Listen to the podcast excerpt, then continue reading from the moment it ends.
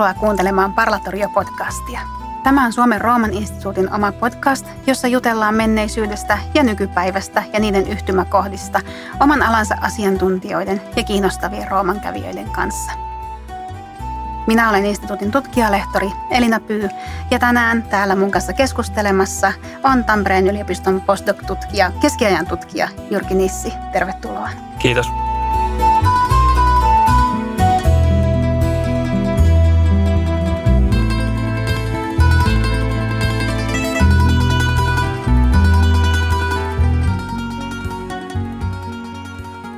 Kerro Jyrki vähän äh, sun suhteesta Roomaan ja Suomen Rooman instituuttiin. No mä oon ensimmäisen kerran ollut Roomassa vuonna 2007. Silloin olin Katarina Mustakallion ja Mariana Niemen Tampereen yliopiston sellaisella parin viikon kaupunkikurssilla. 2013 olin vastaavalla kurssilla Tampereen yliopistosta. Silloin siinä oli Ville Vuolanto ja Mariana oli silloin opettajina ja – sitten 2013 syksyllä mä olin saanut maisterin opinnot valmiiksi, niin sitten mä aloitin sellaisen FIDEMin Diploma for Medieval Studies-kurssin täällä yeah. Roomassa. Silloin mä en ollut oikeastaan mitenkään instituutin kanssa tekemisissä, että mä asuin italialaisen miehen kanssa kimppakämpässä, mutta tota, Roomassa kuitenkin olin silloin. Ja Se on ollut erilainen kokemus kaupungista oli. varmasti Hy, hyvin erilainen, joo. Sitten oli muutamia vuosia välissä ja sitten 2019 mä olin Villalanten ystävät ryn stipendiaatti ja silloin olin pari kuukautta sitten. Ja nyt sä oot sitten koronavuosien muu tämmöisen pienen paussin jälkeen palannut Roomaan Joo, nyt on sitten kuukauden tota, Valdalla. Joo. Tota, sä, sun oma ala on keskiajan kulttuurihistoria varmaankin. Ehkä enemmänkin sosiaalihistoria. Sosiaalihistoria, joo. joo. Onko nämä Rooman periodit johtaneet sua tämän aiheen piiriin jollain tavalla? Onko täällä tullut sellaisia inspiraation hetkiä tai aineistoja, jotka on, jotka on vieneet nimenomaan tämän aiheen pariin? No ehkä lukuun ottamatta sitä ensimmäistä kertaa, kun mä olin Roomassa ihan niin kuin aloittelevana perusopiskelijana, niin lukuun ottamatta sitä kertaa kaikki kerrat on jollain tavalla liittynyt tähän mun niin kuin kuolemaan tutkimusaiheisiin – en tiedä, onko Rooma varsinaisesti inspiroinut tässä, niin kuin, mutta täältä on, olen käynyt Vatikaanin mm. arkistossa tai kirjastossa ja, ja muissa kaupungin kirjastoissa, että, että kyllä täältä on aina, aina löytynyt juttuja niihin omiin tutkimuksiin. Sanottakoon tosiaan, mitä mä unohdin tuossa alussa mainita, että tänään meidän keskustelun aiheena on kuolema ja kaikki kuolemaa ympäröivät asiat, eli niin sanottu kuoleman kulttuuri. Haluatko avata Jyrki vähän sitä käsitettä kuoleman kulttuuri, no niin kuin tutkijan tutkimuksen näkökulmasta, mitä se tarkoittaa? No mä oon käyttänyt sitä termiä hyvin laajassa mittakaavassa, että on omaksunut Jyrki Knuutilan Helsingin kirkkohistorian professorin käyttämän terminologian tästä kuolemankulttuurista tai määritelmään sille, että hän käyttää sitä hyvin laveaan tapaan sillä tavalla, että se koskee kaikkia tunteita ja uskomuksia ja rituaaleja ja, ja toimia, jotka liittyy tavalla tai toisella kuolemaan tai siihen valmistautumiseen, sen kohtaamiseen tai suruun ja jälkimuistamiseen. Mikä siinä sua erityisesti kiinnostaa? Mikä siinä kuolemassa ja kuoleman käsittelyssä ja kohtaamisessa kiehtoo erityisesti? Miten sä oot päätynyt sen aiheen pariin? No mä oon päätynyt sen aiheen pariin hyvin varhaisessa vaiheessa mun opintoja, että se oli Katariina Mustakallion kandiseminaarissa, missä tota, Katariinalle menin ehdottamaan, että olin netistä lukenut tällaisista kuolemisen taito-oppaista ja en tiennyt, että Katariina oli kuoleman tutkija, mutta hänen silmät syttyi, kun mä mainitsin nämä oppaat. Ja, ja tota, niin Katariina Mustakallio on tosiaan antiikin Rooman kontekstissa paljon näitä aiheita käsitellyt. Kyllä, Joo, en silloin tiennyt sitä ja sitten siitä se vähän niin kuin lähti sitten eteenpäin, että kandissa tutkin kuolemisen taito-oppaita ja sitten gradussa siihen tuli ihmekertomukset mukaan ja niistä sitten jatkoin väitöskirjaa. Että se on niin kuin sellainen tausta, mitä, mitä kautta on näihin juttuihin tullut mukaan, mutta mikä sinne sitten kiehtoo, niin no varmaan se on se kliseinen universaalisuus, että, että se niin kuin – Koskettaa meitä kaikkia. Kyllä, just näin. Että mm. ajasta riippumatta niin kaikki on joutunut niiden asioiden kanssa jotenkin pohtiin niitä. Ja sitten niin kuin myöhäiskeskiään kontekstissa, kontekstissa niin, niin voisi sanoa, että ollaan aika lailla niiden kaikkein merkittävimpien asioiden äärellä siinä mielessä, että kun uskonto oli niin tärkeässä osassa ihmisten elämää ja sitten kuolemaporttina tuonpuoleisuuteen kristinuskon ajattelussa, niin siihen kiinnitettiin hirveästi huomioon myöhäiskeskellä, mikä on se aikakausi, mitä mä oon tutkinut, niin sieltä tulee mm. tosi paljon sitä merkityksellisyyttä mm. sille teemalle. Toi on hirveän kiinnostava aihe ja teema siis senkin takia, että just toi, mitä sä sanoit sitä universaalisuudesta, että se on jotain, joka koskettaa kaikkia ihmisiä kaikessa, kaikissa, kaikkina aikoina ja kaikissa paikoissa. Ja sitten toisaalta siinä on se kulttuurisidonnainen aspekti, että kuinka, kuinka kulttuurisidonnaista se, että miten me koetaan kuolema, miten me suhtaudutaan, miten me käsitellään sitä. Niin mä voisin kuvitella, että se on todella antoisa aihe varmaan niin tutkia molemmista näkökulmista. Mulla on paljon, paljon tota muuta tähän liittyvää kysyttävää. Mun on pakko hypätä nyt vähän taaksepäin. Sä mainitsit kuolemisen taito-oppaat. Mi- mitä ne on? Joo, no tota... Onko se niin self-help, keskiajan self-help-kirjallisuutta? nimenomaan joo, että, mm. että 1400-luvun alussa ja puoliväliin mennessä niin kirjoitettiin hirveästi, tai ei niitä nyt niin kuin ollut montaa erilaista, että oli lähinnä ehkä kolme eri opasta, mistä tehtiin lukuisia eri käsikirjoituksia ja, ja monia eri käännöksiä eri eurooppalaisille kansankielille. Ja niissä opetettiin, että miten ihmisen tulee kohdata kuolema. Että Filosofisesta näkökulmasta vai käytännöllisestä? Aika niin. käytännöllisestä ja sellaista niin kuin uskonnollisesta näkökulmasta, että siellä on niin kuin ihan rukouksia, että mitä mm. rukouksia pitää tai on syytä, syytä tota, lausua siinä kuolin hetkellä, mutta sitten sit siellä puhutaan paljon paholaisen kiusauksista – että siitä, että mit, mitä niin kuin kuoleva kohtaa siinä kuolinhetkessä. Ja se kuolinhetke kuvataan sellaisena paholaisen joukkojen ja enkeleiden välisenä taistelukenttänä, jonka keskipisteenä on se kuoleva henkilö. Että siinä niin kuin, kun kuoleva tai ihminen kuolee, niin sitten se sielu vapautuu ihmisestä mm. ja sitten siinä on, on demoneita ja, ja tota, enkeleitä, jotka sitten yrittää napata sen sielun itselleen. Se on ja, viimeinen taisto. Joo, joo. joo, ja sitten kun ihminen käyttäytyy siinä tietyllä tavalla tai osaa odottaa niitä kiusauksia eikä sorru niihin, niin silloin, silloin hän kuolee hyvän kuolemaan ja sitten, sitten enkeli ottaa sen sielun ja vie sen sitten, ehkä kiiras tulee, niin, mutta sieltä lopulta sitten kuitenkin pääsee taivaaseen. Tuntuuko susta, että tuollaisilla kuolemisen taito-oppailla ja tämmöisen hyvinkin yksityiskohtaisilla tavoilla – valmistella sitä kuolevaa, tai ketä tahansa meistä ihmistä, kaikki me ollaan kuolevia jossain vaiheessa, niin onko niillä, jonkun, niillä on epäilemättä ollut jotain psykologista merkitystä myös. Siis ehkä niin kuin auttanut ihmistä, pyrkimys on ollut auttaa ihmistä kohtaamaan se vääjäämätön. Joo, ja niissä niin kuin kannustetaan siihen, että pitäisi hyväksyä se kuolema ja kuolevaisuus. Joo. Ja niissä puhutaan tosi paljon siitä hyväksyvästä suhtautumisesta kuolemaan. Ja, ja tota, se on varmaan jotenkin – tai onkin tyypillistä sillä aikakaudelle tietysti suur, suuri kuolleisuus mustan surman jälkeisessä Euroopassa, ruttoepidemiat mm. ja muutenkin, niin tota, ihmiset kaipas jotain niin kuin välineitä siihen, että miten tästä kaikesta nyt selvitään.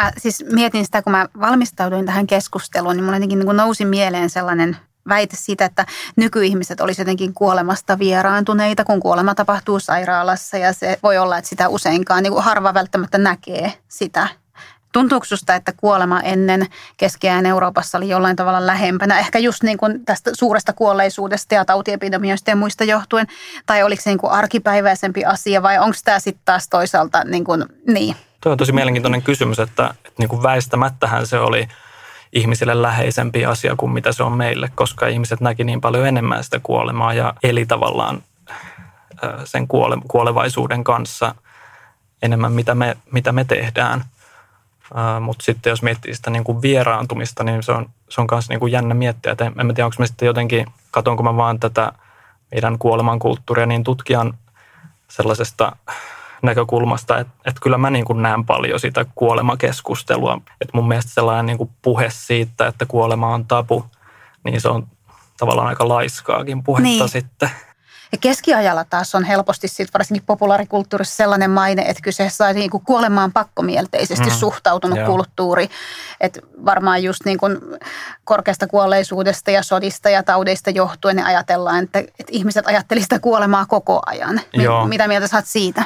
tuohon mielikuvaan, kun lisätään kuolemantanssikuvaelmat ja sitten just, just nämä, nämä tuota, kuolemisen taito-oppaat, mistä puhuin, niin, niin ei ole kovinkaan vaikeaa sitten luoda sellaista mielikuvaa siitä, että ihmiset syleilee sitä kuolemaa, mm. mutta se on tutkimuksessa kumottuun näkemys ja niin kuin pyritään pääsemään siitä hyvinkin paljon eroon, että, että se on niin kuin Johan Huitzingan keskiajan syksy teos sadan vuoden takaa, niin siinähän sitä puhetta on siitä, kuinka mikään muu aika ei ole teroittanut ihmisten mieleen kuolemaa ja milloinkaan muulloin ei memento mori huudot kaikuneet niin kuin myöhäiskeskeajalla. Että se on niin kuin tosi kaunopuheisesti, miten mm. Huitsinga kirjoitti tästä aiheesta. Ja se on lyönyt leimansa sitten Joo. tapaan ajatella keskiaikaa. Kyllä. Joo.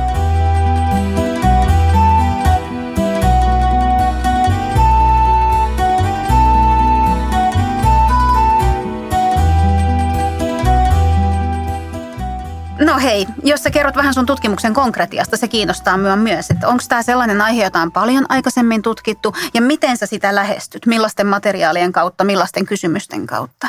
Keskiaikaista kuolemaa on sitä aika paljon tutkittukin 70-luvulta alkaen. Nämä kuolemisen oppaat, mistä puhuttiin, niin niitä on tutkittu. Ja sitten niin kuin testamenttikäytäntöjä on tutkittu paljon ja hautauskäytäntöjä – ja kuolevien muistamista, on, niin kuin sitä jälkimuistamista, sitä on tutkittu tosi paljonkin. Että se, mitä mä nyt sitten ää, niin kuin erityisesti on tutkinut, niin on kuolinhetken yhteisöllisyys. Olen siihen löytänyt mielestäni ihan uusia näkökulmia. Ja sitten niin kuin lähteiden puolesta mä oon käyttänyt kuolleista heräämisihmeitä, mitä on... Onko niitä paljon? On, ja. joo. Ruotsissa on tallennettu noin vajaa 200 kuolleista heräämisihmettä 1400-luvulla. Että, että se on valtava määrä. Mistä niin se kertoo? Se kertoo siitä, että ihmiset ei syleillyt sitä kuolemaa, vaan ne halusi mm. välttää sen. Että ihmiset rukoili sitä, että, että joku pyhimys auttaisi heitä siinä kuolin hetkellä sillä tavalla, että niin kuin ihminen saisi sen elämänsä takaisin, eli haluttiin välttää se kuolema. Näitä on jossain määrin tutkittu, muutamia artikkeleita on kirjoitettu 90-luvulta alkaen mutta tosiaan ne voi laskea yhden käden sormilla, että se on niin kuin ollut sellainen ehkä uutuus, mitä mä oon pyrkinyt tuomaan siihen keskiaikaisen kuoleman tutkimukseen, niin näiden lähteiden tutkiminen ja osoittaminen, että kuinka monipuolisia ja hyödyllisiä ne voi olla tässä tutkimuskentällä. Toi on tosi kiinnostava näkökulma. Onko jotain, mitä erityisesti pitää ottaa huomioon, kun sä käytät tuollaista, erityisesti just tuota hagiografista aineistoa? Että onko se niin kuin, onko se uskottavaa materiaalia tavallaan, jonka kautta voi tutkia niitä sosiaalihistoriallisia ilmiöitä? Heijasteleeko se sitä NS-todellisuutta?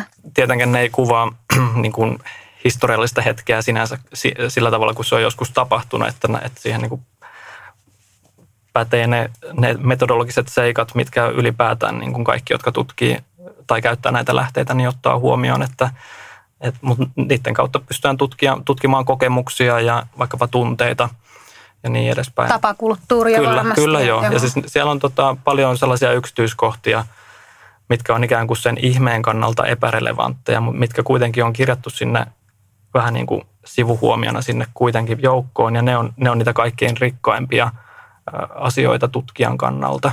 Tulee mieleen joku ruotsalainen ihmekertomus, missä todetaan, että poika oli kuolleena ja, ja tai siis hänet, hänet oli tulkittu kuolleeksi ja sitten – hän makasi tuvan lattialla, se oli peitetty käärinliinalla ja sitten äiti oli leipomassa leipää, oli jouluaaton aatto ja sitten se kuuli sieltä jotain ääniä sieltä sen kankaan alta ja sitten se sanoi toiselle naiselle, että me katsoon, että mikä, mitä siellä nyt tapahtuu, että kuuluu jotain ääniä. Ja sitten toinen nainen, nainen sanoi, että en mene, että, että se on kuollut, että ei sieltä mitään ääniä kuulu. Ja sitten hmm. se äiti kuitenkin jätti sen leivän, leivän hmm. leipomisensa ja meni katsoen, että mitä siellä nyt tapahtuu. Ja sitten hmm. se oli herännyt henkiin, niin tuollaiset niin leivän leipomisjutut niin. ja se vaine ja siinä keskellä lattia, niin, niin.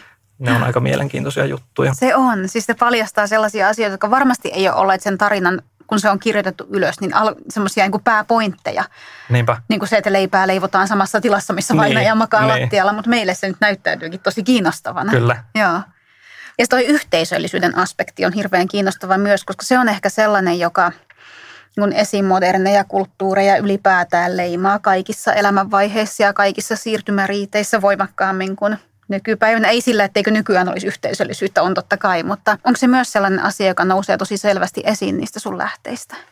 Siellä ollaan porukalla ja tehdään asioita porukalla. Joo, kyllä se on, on sellainen asia, että näissä kuolleista heräämisihmeissä niin, niin se kuolin hetki tai oletettu kuolin hetki, niin, niin kyllä siellä on väkeä aina – aina paikalla ja saattaa olla ihan ventovieraitakin ihmisiä ja se on sellainen asia, missä tehdään yhdessä asioita. onko, onko niinku tietoa siitä, että mitä ne teki ne ihmiset siinä kuolivuoteen äärellä? Rukoili varmaankin, oliko tapana vaikka lukea vainajalle tai, tai keskustella, tai millaisia asioita siinä harrastettiin? Siis kuolemaan valmistauduttiin ö, hengellisesti ja maallisesti, että, että tota, tiedetään, että testamentin tekeminen oli tärkeä asia siinä kuolemaan valmistautumisessa – ja sitten hengellisellä puolella papin toimittama kuolinvuoden rituaali oli kaikkein tärkein, eli se koostui synnin tunnustuksesta ja, ja ehtoollisesta ja sitten viimeisestä voitelusta. Että se oli niin kuin sellainen tärkein elementti niin sanotussa hyvässä kuolemassa, että sai, sai sen kuolinvuoden rituaalin Joo. vastaanotettua. Ja sitten siellä rukoiltiin tosiaan, että, että rukoiltiin sen kuolevan sielun puolesta, mutta sitten näissä lähteissä sitten kun rukoillaan sitä ihmettä, että ihminen ei kuoliskaan tai heräisi heräis kuolleista, niin rukoillaan pyhimyksiä paljon tietystikin. Okei, eli siis hyvän kuoleman elementteihin kuuluu se yhteisöllisyys, että siellä, siellä on ihmisiä läsnä vaihtelevissa määrin, vaihtelevissa mm. tilanteissa, ja siellä niin tehdään näitä tiettyjä rituaaleja, laitetaan finanssiasiat kuntoon, testamentti, ja sitten laitetaan sielulliset asiat kuntoon. Kyllä. Ja oletettavasti huono kuolema on sitten se, jossa nämä ei täyty. Kyllä, joo. Äkkikuolema oli, oli kauhistuttava tapa kuolla. Että siihen oli kaikenlaisia uskomuksia sitten, että jos vaikkapa näki pyhän Kristoforoksen, niin uskottiin, että sinä päivänä ei kuole äkillisesti. Että oli niin tällaisia Joo. uskomussysteemejä, miten sitä pystyy välttämään sitten sitä äkkikuolemaa, koska silloin ihminen ei ollut valmistautunut siihen kuolemaansa ja, ja tota, sillä uskottiin sitten olevan haittavaikutuksia sen sielun siirtymiseen sinne Joo. tuon puoleiseen. Miten suhtauduttiin sitten esimerkiksi yksin kuolemiseen. Tai jos sattuu vaikka kuolemaan ollessaan jossain matkalla, kaukana kotoa, että se yhteisö ei päässyt siihen. Oliko se huono juttu myös? Joo, oli, että sitten hautapaikka koettiin myös tärkeäksi. Ja se, että jos kuoli vaikka kaupungin muurien ulkopuolella, niin, niin tota, se saattoi muodostua ongelmaksi. Nyt tulee mieleen italialaisia ihmekertomuksia, missä tota, sitten on sellaisia tapauksia, missä – oli joku nuori nainen, joka oli, oli tota, pesemässä pyykkiä kaupungin ulkopuolella joella. Ja sitten se, se hukkui sinne jokeen. Ja sitten sitä lähdettiin tuomaan sieltä sisälle kaupunkiin sitä vainajaa, mutta sitten kaupungin portilla, portin vartijat sanoivat, että te ette voi tuoda vainajaa sisälle kaupunkiin. Oliko siinä jonkunlainen niin saastumisen pelko tai joku, joo, jotain tällaista? Joo, niin, joo. että vainaja ei saa tuoda sisälle kaupunkiin. Ja, ja sitten tota, lähdettiin viemään sana sille vainajan äitille, joka sitten lähti tietysti niin kuin sinne tapahtumapaikalle ja siinä matkalla pysähtyi Bernardino sienalaisen kuvan eteen ja rukoili siinä, että Bernardino herätä tämä tyttäreni henkiin. Ja sitten kun se äiti pääsi sinne kaupungin portille, niin sitten ne havaitsi, että siinä oli elämän merkkejä siinä naisessa. Ja sitten ne sai tuotua sen vain sen henkilön sisälle kaupungin, kaupungin muurin sisäpuolelle ja sitten myöhemmin parantui kokonaan. Joo. Niin tuosta vaan tuli mieleen se, mitä kysyit siitä, että jos on vaikka jossain matkalla ja onko sitten jotain haittapuolia, niin, niin se vaikkapa siihen äh, hautaamiseen mm. liittyy selvästikin. Varmasti, joo. Puhutaan vielä tuosta kuolin hetkestä ja siitä, mitä sen jälkeen tapahtui, niin enemmän tarkemmin. Mutta mä halusin kysyä, että kuinka vahvasti tämä keskiaikainen kuolemankulttuuri on sun näkemyksessä mukaan yhtenäiskulttuuri? Että kuinka paljon hajontaa näissä tavoissa oli eri aikakausina, eri vuosisatoina tai sitten niin alueellisesti tai vaikka, vaikka eri sosiaaliluokissa? Jos mä nyt hirveän syvällisesti menen siihen niin kuin ajalliseen, jos mä nyt puhun myöhäiskeskiajan kontekstissa, niin vastaus on, että oli yhtenäiskulttuuri, mutta sitten taas toisaalta on myös eroja.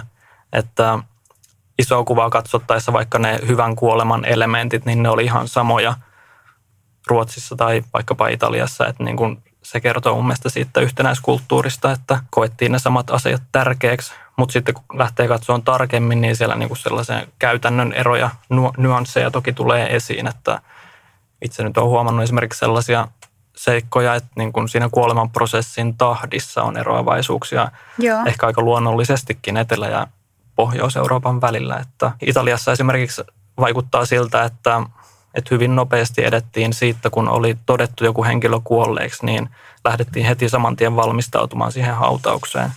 Tulee taas mieleen jotain tapausesimerkkejä, niin, niin tota on, on sellaisia tapauksia, että kun on todettu, että nyt on henkilö kuollut, niin vaikkapa perheen isä useassakin tapauksessa isä nimenomaan lähtee sitten niin kuin kodin ulkopuolelle ja käy varmistamassa, että kaivetaan hauta ja, ja maksaa suntiolle siitä, että hän soittaa kirkon kelloja ja ostaa mehiläisvahaa kynttilöitä varten ja, ja ostaa surupuvun leskelle tai jotain muuta, muuta vastaavaa. Niin näitä tällaisia asioita on aika paljonkin lueteltu näissä italialaisissa ihmekertomuksissa, mutta sitten Ruotsissa on edetty hitaammin. Siis kun mä oon vaikkapa verrannut sitä aikaa ihan, että kuinka paljon niin kuin ihmiset vietti aikaa sen oletetun vainajan äärellä, niin, niin ruotsalaisissa ihmeissä pisimmillään on, on ollut kolme päivää, että se vainaja on ollut siellä kotona. Eikä ole mainintoja siitä, että olisi lähdetty järjestämään niin kuin sielunmessua tai, tai hetkipalveluksia tai mitään muutakaan niin kuin hautajaisiin liittyvää. Tämä on nyt ehkä makaberi kommentti tähän, mutta voiko se johtua siitä, että kylmässä ilmastossa ruumis pilaantuu hitaammin? Aivan varmasti joo. joo. Että se on niin kuin ihmiset on tottunut siihen Itali, tai niin kuin Etelä-Euroopassa, että, että täytyy vaan äkkiä nyt toimia tässä. Mm. Ja sitten Pohjolassa on selvästi totuttu vähän hitaampaan tahtiin. Kun kreikkalaisessa maailmassa oli, tai kulttuurissa oli tällainen tapa, joka sitten niin kuin pienin muutoksin periytyi roomalaiseen kulttuuriin, että kun ihminen kuoli, niin sitä ruumista pidettiin siellä talossa tai ehkä, ehkä sisäpihalla tai jossain tietyssä sille varatussa tilassa, niin näytillä. Yleensä, jos muistan oikein, niin kaksi päivää. Ja tätä on siis tulkittu jos, myös siitä näkökulmasta, että niin kuin ihan arkaisimmillaan sen tradition taustalla oli se, että se kaksi päivää riittää toteamaan, sen toteamiseen, että onko ihminen varmasti kuollut. Joo. Ja tämä käsittääkseni on niin kuin jollain, jossain määrin jatkunut ihan näihin päiviin asti tässä niin kuin sellaisen angloamerikkalaisen wake-tradition muodossa. Että ennen hautajaisia on se wake, jossa ihmiset vierailee ja käy tsekkaamassa sen vainajan. Kyllä. Joo. Toi on tosi mielenkiintoinen asia kanssa toi, että mistä ihmiset tiesi, että, että henkilö oli kuollut, että, että nämä lähteet, mitä mä oon käyttänyt, niin ne paljastaa tosi hyvin niitä yksityiskohtia, että, että mä oon niin kuin tutkinut niitä kuoleman merkkejä, että siellä on niin kuin ihan samoja, mitä, mitä mekin tarkkailen, että on pulssia ja hengitystä ja mm. ä, ruumiin väriä ja, ja lämpötilaa, mitkä on toki ihan luonnollisia, että, että ni, niihin asioihin se keho niin kuin reagoi, kun, kun kuolema saapuu. Mm. Mutta sitten kun mainitsit tuon tota, mätänemisen, niin mä en ole löytänyt yhtäkään kuolleista heräämisihmettä, missä olisi todettu, että, että me tiesimme, että se henkilö oli kuollut sen takia, koska hän rupesi haisemaan tai että okay. keho, keho, oli, keho rupesi mätänemään. Et se on niin kuin selkeästi sellainen piirre, mitä ei haluta yhdistää siihen vainaan, koska paha haju sillä oli niin kuin negatiivinen – tällainen symboliarvo. Joo. Eikä sitten haluttu, että siihen ihmeen kokijaan liittyisi tällaista seikkaa. Joo. Ja sitten joskus myöhemmin viktoriaanisella ajallahan oli niin kuin jonkunlainen kulttuurinen kauhu. Kyllä joo, tämä on tosi mielenkiintoinen seikka jo, että oli niinku sellaisia kelloja viriteltiin arkkuihin, että joo. jos sä heräät siellä, niin sä voit soittaa kelloa. Just näin. Niinku, ja viikkokausia saattoi ruumismaata hautakammi, ja sen jälkeen nousta raapimaan seinään. Mutta näilläkin on siis pidemmät juuret tuolla Kyllä. historiassamme. Joo.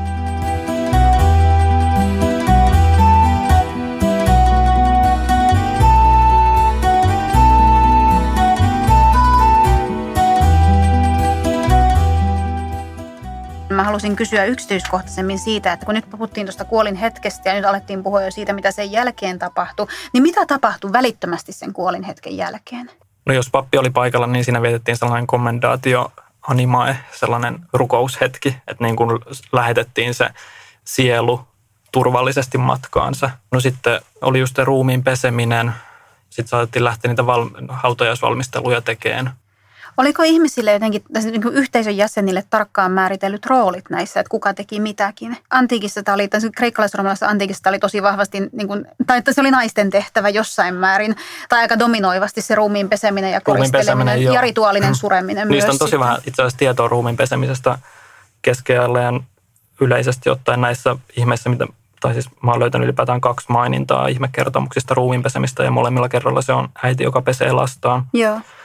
Ja ollaan siinä uskomuksessa keskeään tutkimuksessa, että se oli naisten tehtävä, paitsi sitten äh, pappissäätyyn kuuluvien miesten ruuminpesu sitten oli luonnollisesti niin kuin toisten äh, pappien tehtävä. Niin mä aloin miettiä, että onkohan tämäkin vaan ehkä semmoisia itsestäänselvänä otettuja mm, asioita, joita voisi vähän enemmän kaivella, mutta joo. Joo, mutta mm-hmm. tuohon, ehkä tähän liittyen se, mistä jo puhuinkin siitä, että, että niin kuin miehet tai perheen isät lähtisivät hoitaa niitä järjestelyitä, niin joo. tämä on ehkä sellainen asia, mikä nousee esiin lähteistä, että, että isä oli sitten se, joka lähti tekemään niitä järjestelyitä ja sitten naiset jäi sinne vainajan äärelle. Joo. Se puettiin sitten se vainaja. Oli, oliko sitä, koristeltiinko sitä jollain tavalla kukkasia tai jotain muuta? Puettiin tai vähintäänkin käärittiin käärinliinaan, että keskellähän ei, ei arkuissa niinkään haudattu vainajia, vaan, vaan tuota tällaiseen valkoiseen käärinliinaan käärittynä. Joo. Koristeluista nyt ainoa, mitä tulee mieleen, on sellainen vaatimaton risti, mikä ommeltiin siihen, Okei. siihen tota, käärinliinaan rinnan päälle. Sitten Joo. jos saatettiin laittaa vaikkapa kukkia sinne haudan mukaan, että niillä saattoi Joo. olla just niin kuin hajuihin liittyvä seikkakin, että, ja Mm. mm. vainajan tai sen ruumiin kuivaamiseen liittyvä seikka myöskin. Nämä on sellaisia asioita, jotka kun aikaisemmin puhuttiin siitä, että onko nykyihminen kuolemasta vieraantunut, niin tämä on ehkä sellainen asia, jossa mä näen aika selvän eron Joo. menneisyyden ja nykyhetken välillä. Että se, että mitä heti sen kuoleman jälkeen tapahtuu, kaikki tämä val- ruumiin valmistelu ja tällainen, niin uskoksa, sä, että tällaiset niin kuin tämmöinen niin kuin tietyt tehtävät, määrätyt tehtävät, toimeliaisuus, selkeästi määrätyt roolit, että ne jotenkin ehkä auttoi sen asian käsittelemisessä. Uskon, että näin oli, että olen itse pohtinut vaikkapa sitä ruumiinpesusta, että, että siinä vaikkapa se äiti, joka pesi lastaan, niin se sai, sai just sitä toimijuutta itselleen. Mm. Että, että kun, hu- kun huolehdittiin vainajan sielusta, niin no toki niin kuin läheiset rukoili, mutta millä oli tärkeä rooli, mutta myöskin pappi oli siinä rituaalitoiminnassa aina se kaikkein tärkein ää, toimija. Mutta sitten vaikka ruumiin pesussa, niin ne vainajan läheiset sai sitä toimijuutta Mm. itselleen, että siinä missä se kuolinvuoden rituaali oli puhdistanut rituaalisesti sitä vainajan sielua, niin sitten siinä ruumiin pesussa konkreettisesti puhdistettiin sitä vainajan ruumista, millä oli sitten myöskin tärkeä merkitys. Kyllä. Ja se, että sitten ollaan, ollaan niin kuin tehty niitä viimeisiä asioita ja huolehdittu siitä, että se sielu niin kuin etenee sitten toivotunlaisesti sinne tuon puoleiseen, koska toiveena kuitenkin oli, että sitten kaikki kohtaa vielä joskus sitten tuon puoleisessa paratiisissa, että koska sitten jos vaikkapa joku perheenjäsenten sieluista joutui helvettiin, niin, niin sitten sen tarkoitti myöskin niin kuin lopullista eroa. Mm. Sitten jos kaikista huolehdittiin ja kaikki pääsi sinne taivaaseen, niin siellä oli kuitenkin sitten se toive siitä jälleen näkemisestä. Entä sitten se sureminen? Ilmastiinko sitä surua heti siinä kuoleman äärellä? Ja jos niin, millä tavalla? Italialaisessa lähteessä ei ehkä kovinkaan yllättää, niin tulee selkeästi enemmän nämä suremisen sellaiset eleet ja ritualisoitu sureminen esiin kuin vaikkapa sitten ruotsalaisessa aineistossa, että tässä on se selkeästi sellainen ajallinen ero nähtävissä, että myöhäiskeskellä siinä tapahtui muutos siinä surun ilmaisussa. Perinteisesti on niin kuin antiikin roomalaisessa kulttuurissakin surja naiset ja hyvin Mm. sellainen niin kuin suuri eleinen tunteiden osoitus. Jo semmoista rituaalista suremista, Joo. joka ehkä niin kuin on, jossa ehkä oli enemmän kyse siitä, että asiat tehtiin oikealla tavalla, tietyllä tavalla, kuin siitä oman syvimmän, sisimmän ilmaisemisesta. Että niin kuin joskushan nämä saattoi olla tavallaan semmoisia NS-ammattisurjoita, Kyllä. vaikka ideaalisesti Joo. tietenkin oman perheen naisia. Joo. Ja se sureminen sillä oli hirveän konventionaaliset muodot, niin kuin hiusten raastamista ja poskien repimistä. ja, itsensä vahingoittamista, joo, Joo. kyllä. Että tämä niin kuin pyrit, tätä pyrittiin italialaisissa kaupungeissa kieltämään 1200-luvun lopulta alkaen. Okei. Ja niin kuin haluttiin päästä eroon siitä suurieläisistä surjanaisista ja sen tilalle sitten sellainen niin kuin hiljainen sureminen ja sellainen niin kuin mus- mustiin pukeutunut nainen. Joo. Että niin kuin kaupungeissa säädettiin lakeja tätä varten ja ihme, ihmekertomuksissa mä oon havainnut sellaisen asian, että 1300-luvun alussa vielä italialaisissa lähteissä on, on niin kuin näkyvissä, tai ihan puhutaan muutamista tapauksista siis, niin, niin näkyy sellaista niin kuin tosi suurieleistä suremista, mutta sitten mä en ole 1400-luvun ö, lähteistä nähnyt sellaista itsensä vahingoittamista tai hiu- hiusten repimistä tai muuta ollenkaan. Sitten sit, se on vaan niin kuin it, itkeminen. Itkemisellä on niin kuin positiivinen, uskonnollinen symboliarvo, että sitä se mainitaan ihan Italiassa ja Ruotsissa, että siinä ei ole mitään ongelmaa, mutta siitä haluttiin selkeästi päästä eroon sitten Joo, joo. perinteisestä surjanaisesta. Toi on tosi kiinnostava kehityskulku kyllä, Kyllä, myös. Liittyykö se jotenkin hautajaisten muodon muuttumiseen vai pysyykö muuten tämä traditio No siis kyllä se hautajaisenkin vaikutti sillä tavalla, että, että naisten osallistumista rajoitettiin hautajaiskulkueisiin. Okei.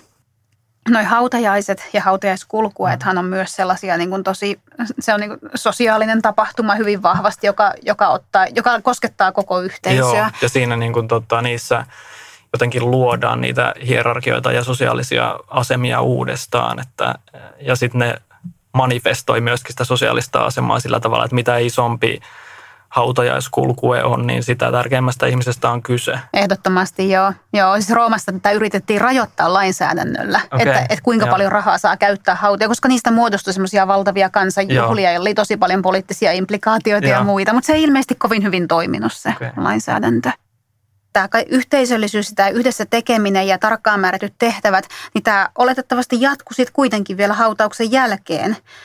Joo, sitten se kuolleiden muistaminen niin, sen jälkeen, niin. joo, että uskottiin, että me ei nyt olla kiirastulesta juurikaan tässä puhuttu, mutta, mutta kiirastulioppia oli keskeinen osa sit, niin kuin kuolemaan liittyvää uskoa myöhäiskeskiajalla.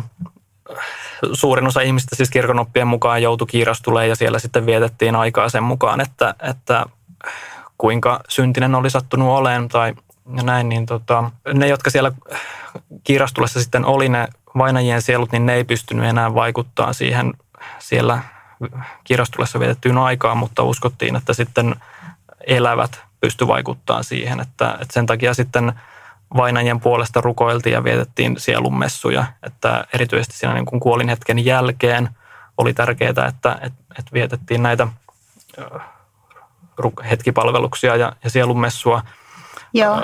etenkin ensimmäisen kuukauden aikana ja sitten sen jälkeen kerran vuodessa. Että okay. se niin vu- vuosipäivä hautauksesta, niin se oli aina Joo. tosi tärkeä. Joo. No tuossa on tosi paljon samaa taas roomalaisen antiikin kanssa. Että se oli, muistaakseni siellä se oli e- eka kertaa yhdeksän päivää hautauksen jälkeen, jos en nyt väärin muista, ja sitten vuosittain. Joo. Ja sitten tietenkin perheillä oli omat muistopäivänsä, ja sitten oli nämä kalenterimuistopäivät. Me itse asiassa nyt ollaan melkein parentaalian ajassa, että helmikuun puolivälissä oli yksi näistä niin kuin tärkeimmistä vainajien muistojuhlista parentaalia, jolloin sitten mentiin sinne haudalle ja vietettiin hautapitoja siellä ja okay, näin. Joo.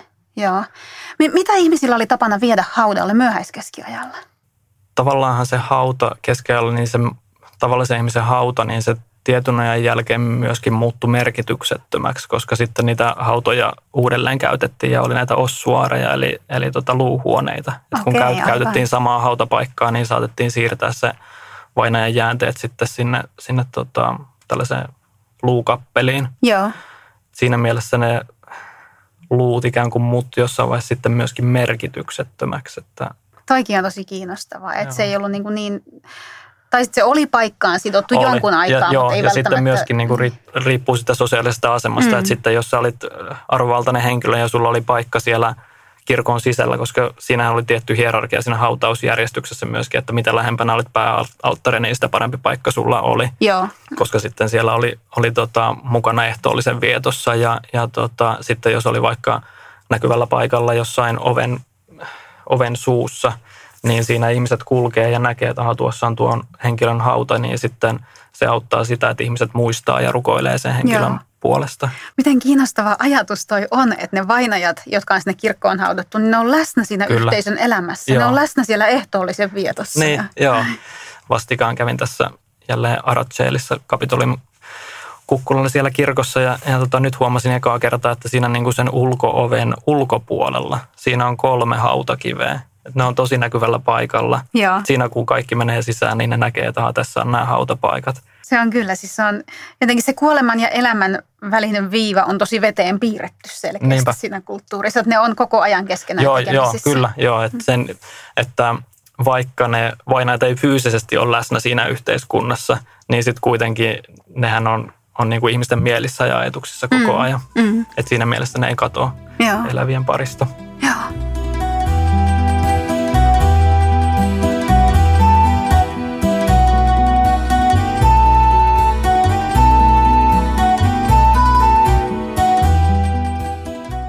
Meillä on pikkusen ehkä aikaa vielä jäljellä, mutta tota, mä halusin vielä kysyä, koska mä unohdin aikaisemmin, kun sä viittasit siihen kuoleman pelkoon, niin kysyä siitä. Se on mun mielestä tosi kiinnostavaa, että, onko, että kuinka kulttuurisidonnainen asia se on, kuinka universaali. Sanoisin, että on universaali, että olen argumentoinut sen puolesta, että ylipäätään nämä kuolleista heräämisihmeet hän kertoo siitä, että ihmiset pelkästään tai vähintäänkin halus välttää sen kuoleman, koska – haluttiin, että itse tai joku läheinen ei kuole. Haluttiin siis viettää pidemmän aikaa yhdessä läheisten kanssa ja ylipäätään elää, niin, niin se, että haluttiin välttää se kuolema, niin, niin tota, se on varmaan jotain sellaista tosi samaistuttavaa meillä. Mm. Koska jollain tavalla näistä, niin kuin nyt näistä asioista, mitä me ollaan puhuttu tässä, niin välittyy sellainen kuva, että nämä ihmiset oli ehkä hirveän sinut sen kuoleman mm. kanssa ja valmistautui siihen rauhallisin mielin. Mutta sitten on tosi jännä, Niinpä. mitä sä sanoit, että sieltä kuitenkin tulee se toinen puoli. Että... Joo, ja tämä on just näiden ihmekertomusten sellainen anti, mitä ne tuo tähän kuolemakeskusteluun ja keskiaikaisen kuoleman tutkimukseen. Että se, ne tuo sen näkemyksen, sen niin kuin maallisen kaipauksen näkemyksen, kaikki siinä niin kuin teologisessa toitotuksessa, että hyväksy kuolemaa ja valmistaudu siihen, niin sitten kuitenkin ihmiset haluaa niin kuin pitää vielä niin kuin kiinni siitä maallisesta elämästä. Hmm. Siinä on jotain aika kaunista ja samaistuttavaa. Kyllä. Kyllä. Tota, loppukaneettina. Onko sulla jotain tällaisia hyvän kuoleman vinkkejä.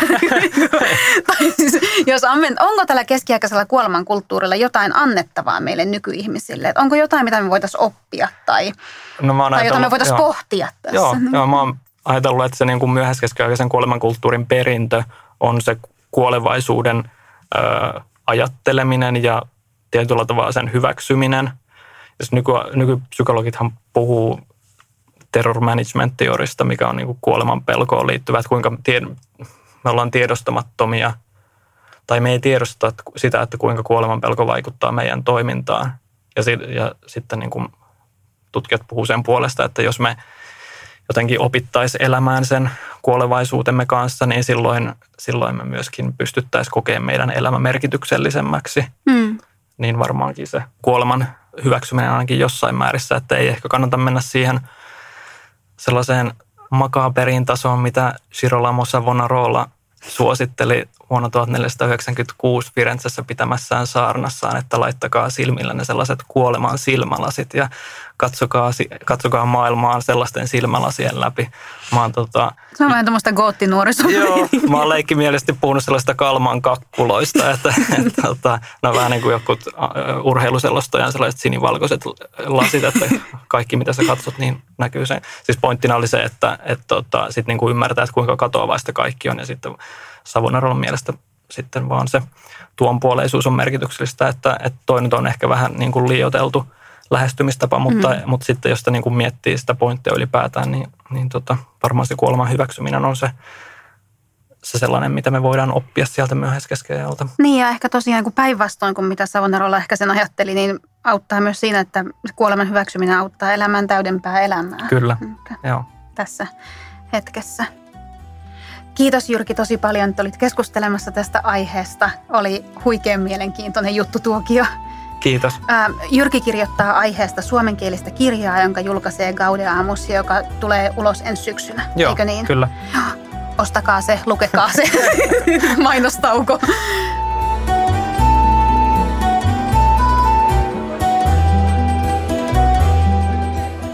Kuuntelit Suomen Rooman instituutin Parlatorio-podcastia ja pääset kuuntelemaan kaikki jaksomme Spotifyssa ja muissa podcast-palveluissa.